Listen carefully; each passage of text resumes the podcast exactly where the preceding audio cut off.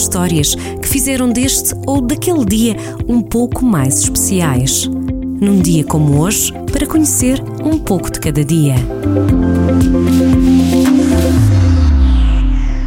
Na manhã do dia 1 de novembro de 1755, dia de Todos os Santos, feriado religioso, em Lisboa a terra tremeu. O pesadelo durou uns intermináveis seis minutos. Depois, o rio cresceu pelas ruas da cidade, invadindo a Baixa, apanhando muitas pessoas que tinham fugido para as margens do Tejo com o objetivo de escapar aos edifícios que ruíam. Quando as ondas se retiraram, ficaram os incêndios que queimaram o que restava.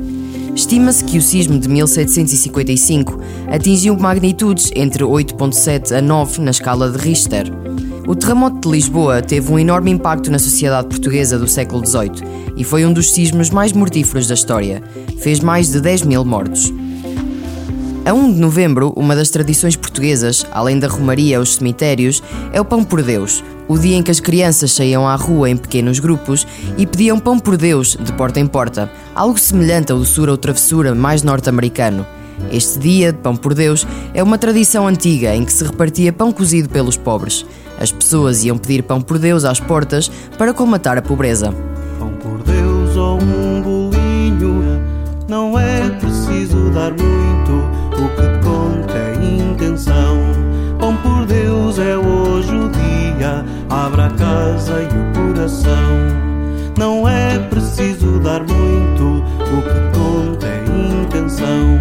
Pão por Deus é hoje o dia. É 1 de novembro e desde 1994 que se celebra também o Dia Mundial do Veganismo. Além de recusar a alimentação de base animal, os veganos também recusam a utilização de qualquer coisa com essa origem, tal como roupas ou cosméticos.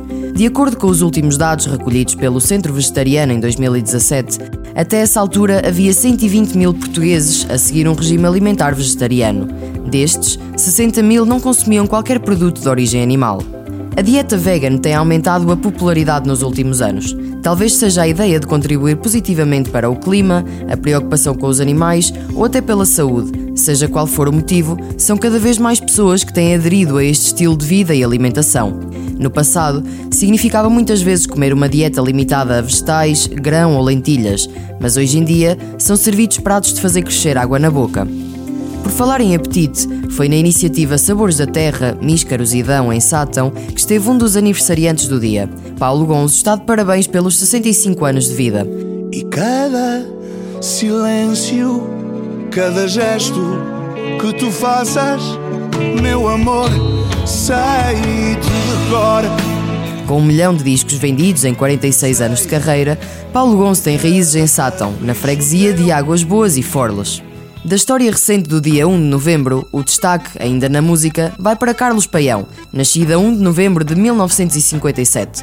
O cantor e compositor português foi autor de êxitos da música ligeira da década de 80, como Pó de Arroz, Cinderela ou Playback, a canção que representou Portugal no Festival Eurovisão da Canção de 1981.